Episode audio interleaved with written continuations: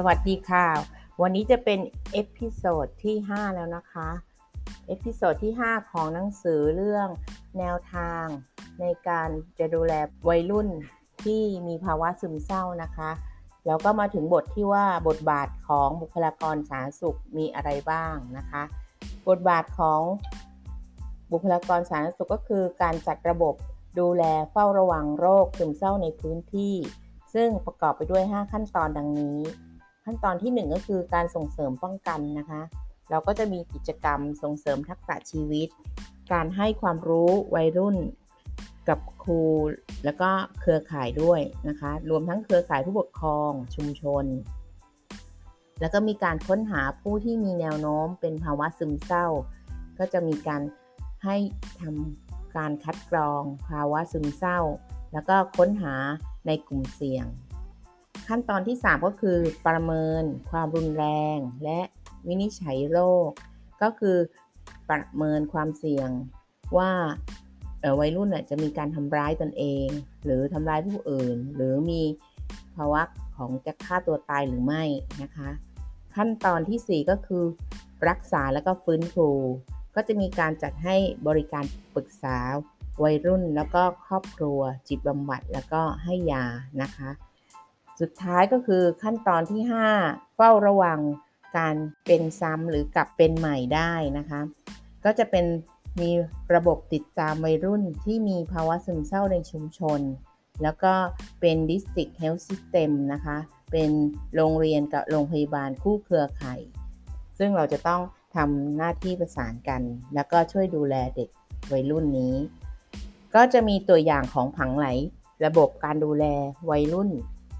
ที่มีภาวะซึมเศร้าของอำเภอนำร่องนะคะ ขั้นที่ 1 ก็คือ คัดกรองวัยรุ่น ด้วยแบบคัดกรองภาวะซึมเศร้าปีละครั้งนะคะ แล้วก็ประเมินวัยรุ่นที่สงสัยหรือมีความเสี่ยงภาวะซึมเศร้าทันทีที่พบ สุขภาพจิตศึกษาโดยครูแล้วก็เจ้าหน้าที่รพสตในพื้นที่ แต่ถ้าผลเป็นบวกก็จะประเมินทั้งทางด้านร่างกาย จิตใจและก็สังคม เพื่อวินิจฉัยภาวะซึมเศร้า นะคะ ตามปัจจัยทางจิตสังคม ก็จะมีวินิจฉัยตามเกณฑ์ตามวินิจฉัยแล้วก็วินิจฉัยแยกโรคโดยแพทย์ของโรงพยาบาลชุมชน ให้การวินิจฉัยแล้วเนี่ยก็จะแบ่งเป็น 2 ประเภทด้วยกันก็คืออถ้าวินิจฉัยแล้วไม่ใช่หรือคัดกรองเป็นลบนะคะ ก็ถ้าเด็กยังไม่เสียหน้าที่ในการเรียนวัยรุ่นนะคะ ยังสามารถเรียนได้ก็ ทำให้การบำบัดตามสาเหตุของแพทย์โรงพยาบาลชนบทนะคะโรงพยาบาลชุมชน อาจจะมีสาเหตุจากความเสียใจหรือสูญเสียที่เป็นภาวะปกติ อาจเกิดจากการเจ็บป่วยหรือโรคเรื้องได้ การให้การช่วยเหลือก็ให้สุขภาพจิตศึกษา การให้การปรึกษานะคะ โดยแพทย์หรือพยาบาลชุมชนในพื้นที่ ทีนี้ถ้าเราทำการวินิจฉัยแล้วเกิดผลการวินิจฉัยเนี่ยเป็นบวก แล้วก็สามแพทย์ที่โรงพยาบาลรพชเนี่ยสามารถวินิจฉัยได้เป็นโรคซึมเศร้านะคะ ก็จะประเมินอีกว่ามีความรุนแรงไหม และมีการสูญเสียหน้าที่ในชีวิตประจำวันไหมนะคะ แล้วก็ดูด้วยว่ามีโรคร่วมไหม หรือ comorbidity นะคะ โดยแพทย์ของโรงพยาบาลชุมชน เพราะว่าบางคนนี้ ซึมเศร้าด้วย แล้วอาจจะมีปัญหาชาวปัญญา หรือมีปัญหาเรื่องของอพฤติกรรมที่ก้าวร้าวรุนแรงนะคะ อันนี้ตัวอย่าง ทีนี้เมื่อเรามีการประเมินแล้วเราก็ต้องมีการให้การรักษาภาวะซึมเศร้า โดยให้ความรู้เกี่ยวกับโรค และก็ดูแลเบื้องต้นนะคะ วางแผนการรักษาตามระดับความรุนแรงของโรค กรณีที่ไม่รุนแรงเนี่ยเราก็จะช่วยเหลือโดยใช้การประคับประคองก็มีการพูดคุยกันนะคะ ก็จะทำให้เขาดีขึ้นได้ใน 2-4 สัปดาห์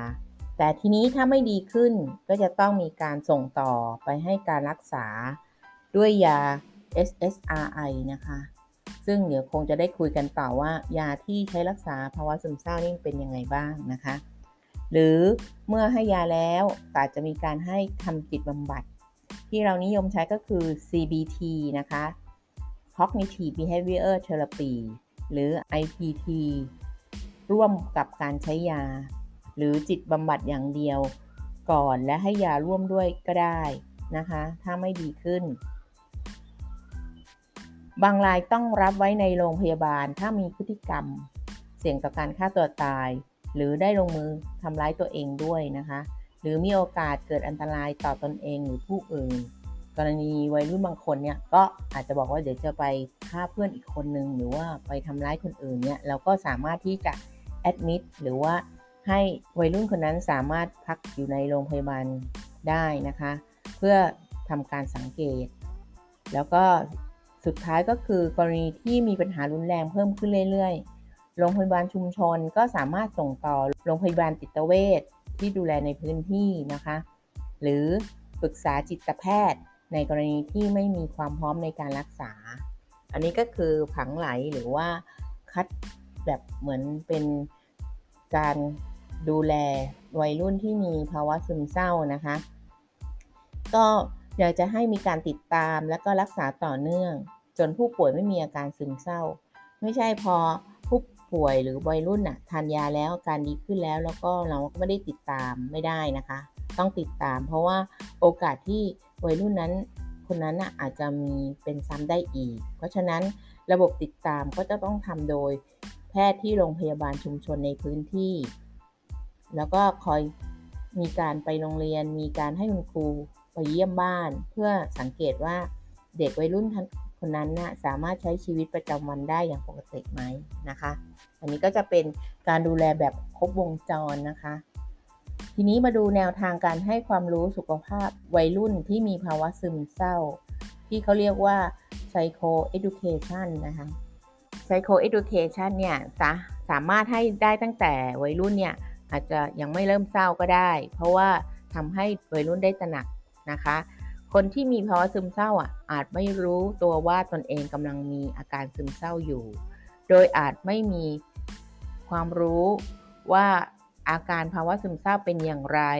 หรืออาจจะคิดว่าเป็นอารมณ์ปกติที่ใครๆก็เป็นได้ แต่ภาวะซึมเศร้านั้นเนี่ยมีความเป็นโรค หรือความเจ็บป่วยที่แท้จริง แตกต่างจากอารมณ์เศร้า หรืออารมณ์ขึ้นขึ้นลงลงตามธรรมชาติใน มนุษย์ทั่วไป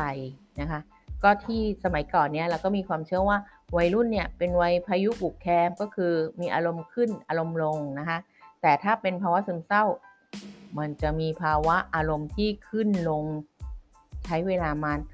มากกว่านะคะ และที่สำคัญภาวะซึมเศร้าเนี่ยไม่ได้เกิดจากจิตใจที่ไม่เข้มแข็ง อันจะเห็นได้จากผู้ที่มีสุขภาพจิตดี อยู่เดิมมากมายที่สามารถเป็นโรคซึมเศร้า ขึ้นมาได้ โดยที่ไม่ทราบสาเหตุที่ชัดเจนนะคะ การมองภาวะซึมเศร้าเป็นเพียงเรื่องของกำลังใจอย่างเดียวก็อาจทำให้บางคนรู้สึกอับอายที่ตนเองซึมเศร้า และยิ่งโทษตัวเองนะคะ หลายครั้งที่ภาวะซึมเศร้าอาจไม่ดีขึ้น ถ้าไม่ได้รับการรักษาที่ถูกต้อง ดังนั้น การช่วยเหลือที่เหมาะสม จึงมีความจำเป็นอย่างยิ่ง นะคะการให้ความรู้สำหรับวัยรุ่นที่มีภาวะซึมเศร้า และก็ผู้ปกครองเนี่ยหลังจากที่เราได้ทำการประเมินคัดกรองแล้วนะคะ ก็สามารถให้ความรู้ความเข้าใจเกี่ยวกับภาวะซึมเศร้าได้นะคะ ถือว่าเป็นขั้นตอนสำคัญที่จะช่วยให้วัยรุ่นและครอบครัว เข้าใจโรคแล้วก็แนวทางการบำบัดรักษาได้ดีขึ้น รวมทั้งเสริมสร้างความร่วมมือและแรงจูงใจในการรักษาต่อเนื่องด้วย และป้องกันไม่ให้กลับมาเป็นซ้ำได้ วัยรุ่นและครอบครัวนะคะที่มีความรู้และความเข้าใจในการดูแลตนเองจะช่วยให้การพยากรณ์โรคดีขึ้น และช่วยลดภาระทางจิตสังคมของครอบครัวได้ดีขึ้นด้วยบุคลากรสาธารณสุขผู้ให้ข้อมูลความรู้ ควรมีความรู้เข้าใจ เรื่องภาวะซึมเศร้า ร่วมกับทักษะพื้นฐานในการให้คำปรึกษาวัยรุ่นนะคะ โดยเฉพาะการสร้างสมรรถภาพ การพูดคุยสื่อสาร การรับฟัง การแสดงความเข้าใจความรู้สึกนึกคิดของวัยรุ่น ก็สามารถดำเนินการให้ข้อมูล ความรู้กับวัยรุ่นและครอบครัวได้ โดยไม่จำเป็นต้องผ่านการฝึกอบรม การบำบัดรักษาที่ซับซ้อน และใช้งบประมาณมาก อย่างเช่น CBT นะคะ หลังจากให้ข้อมูลแล้วก็ควรทบทวน สอบถามความเข้าใจของวัยรุ่น หลังจากได้รับความรู้แล้วก็เปิดโอกาสให้วัยรุ่นได้ได้ซักถามนะคะ ตรงนี้ก็จะเป็นเรื่องของการให้ความรู้นะคะกับวัยรุ่นในเรื่องภาวะซึมเศร้า ทีนี้เมื่อเราให้ความรู้แล้วเนี่ย มันก็จะต้องมีการสื่อสารกับวัยรุ่น หนังสือเล่มนี้ก็ได้บอกว่า แนวทางการสื่อสารกับวัยรุ่นก่อน ที่จะให้ข้อมูลความรู้เนี่ยเราควรมีขั้นตอนอะไรบ้างนะคะ ขั้นตอนที่ 1 ก็คือ การสร้างสัมพันธภาพ ควรเริ่มต้นจากการสอบถามถึงชีวิตทั่วไปของวัยรุ่น เช่น เพื่อน โรงเรียน บ้าน กิจกรรม ความสนใจที่ชอบ แนวเพลงที่ชอบฟัง หรือไอดอลที่ชอบ ซึ่งจะช่วยให้วัยรุ่นรู้สึกว่าผู้บำบัดสนใจในตัวตนของวัยรุ่นมากกว่าแค่ ปัญหา หรืออาการโรค โดยขณะเดียวกันก็ช่วยให้เป็นข้อมูลสำหรับผู้บำบัดในการพูดคุยกับวัยรุ่นต่อไปด้วย ในช่วงในขั้นตอนของการสร้างสมรรถภาพเนี่ยสอบถามชีวิตทั่วไป แล้วก็อาจจะสำรวจแรงจูงใจในการมารักษาด้วย เนื่องจากวัยรุ่นบางรายอาจไม่ได้ต้องการมาด้วยตนเอง แต่ผู้ปกครองหรือครูแนะแนว หรือครูแนะนำให้มา ผู้บำบัดจึงควรพูดคุยสื่อสารความเข้าใจ และเปิดโอกาสให้วัยรุ่นได้ซักถามข้อสงสัยอย่างเต็มที่ ข้อ 2. การรักษาข้อมูล ส่วนตัว บุคลากรสาธารณสุขควรชี้แจง ให้วัยรุ่นรับรู้ว่า เรื่องราวที่จะพูดคุยต่อไปนี้ ในครั้งนี้จะเป็นข้อมูลส่วนตัว ระหว่างวัยรุ่นกับผู้บำบัดและทีมผู้รักษา เพื่อสร้างความเชื่อมั่นและความไว้วางใจ ทั้งนี้ต้องระมัดระวังการให้คำสัญญาที่เกินจริง โดยเฉพาะประเด็นความเสี่ยงในการทำร้ายตนเอง ฆ่าตัวตายหรือการทำร้ายผู้อื่น ซึ่งผู้บำบัดควรขออนุญาตวัยรุ่นในการสื่อสารกับผู้ปกครอง หรือบุคคลใกล้ชิดเพื่อเฝ้าระวัง หากวัยรุ่นไม่อนุญาตหรือแสดงความไม่สบายใจในการเปิดเผยข้อมูลนี้ ผู้บำบัดควรใส่ใจรับฟังความไม่สบายใจของวัยรุ่น และช่วยให้วัยรุ่นเห็นข้อดีข้อเสียของการบอกผู้ปกครอง จนกระทั่งวัยรุ่นยินยอมนะคะ ก็สำหรับ episode นี้เนี่ยแล้วก็ได้มาพูดถึงว่าเมื่อมี flowchart ของการคัดกรองแล้ว และกรณีที่คัดกรองแล้ว ไม่เป็นภาวะซึมเศร้าก็ต้องมีการให้ความรู้สำหรับวัยรุ่น ที่มีภาวะซึมเศร้าและผู้ปกครองนะคะ แล้วก็มีแนวทางการสื่อสารกับวัยรุ่น ก็คิดว่าน่าจะเป็นประโยชน์กับสำหรับท่านสำหรับคนที่ฟังอยู่อาจจะมี ลูกวัยรุ่นหรือว่ามีเพื่อนบ้านที่เข้ามาปรึกษาเราก็สามารถบอกต่อได้นะคะสำคัญวัยรุ่นเนี่ยเราจะต้องสอบถามชีวิตทั่วไปของเขา แล้วก็สำรวจแรงจูงใจในการรักษาด้วย และสิ่งที่วัยรุ่นต้องระมัดระวังก็คือการรักษาข้อมูลส่วนตัวของเขาอะนะคะ อาจจะต้องขออนุญาตเขาในการที่จะบอกความคิดความรู้สึกของวัยรุ่นนี้ กับผู้ปกครองว่าเขายอมไหม ก็สามารถฟัง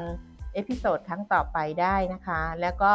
ถ้าใครใจร้อนอยากเข้าไปอ่านก็เข้าไปอ่านตามลิงก์ที่แนบไว้นะคะ ขอบพระคุณมากค่ะ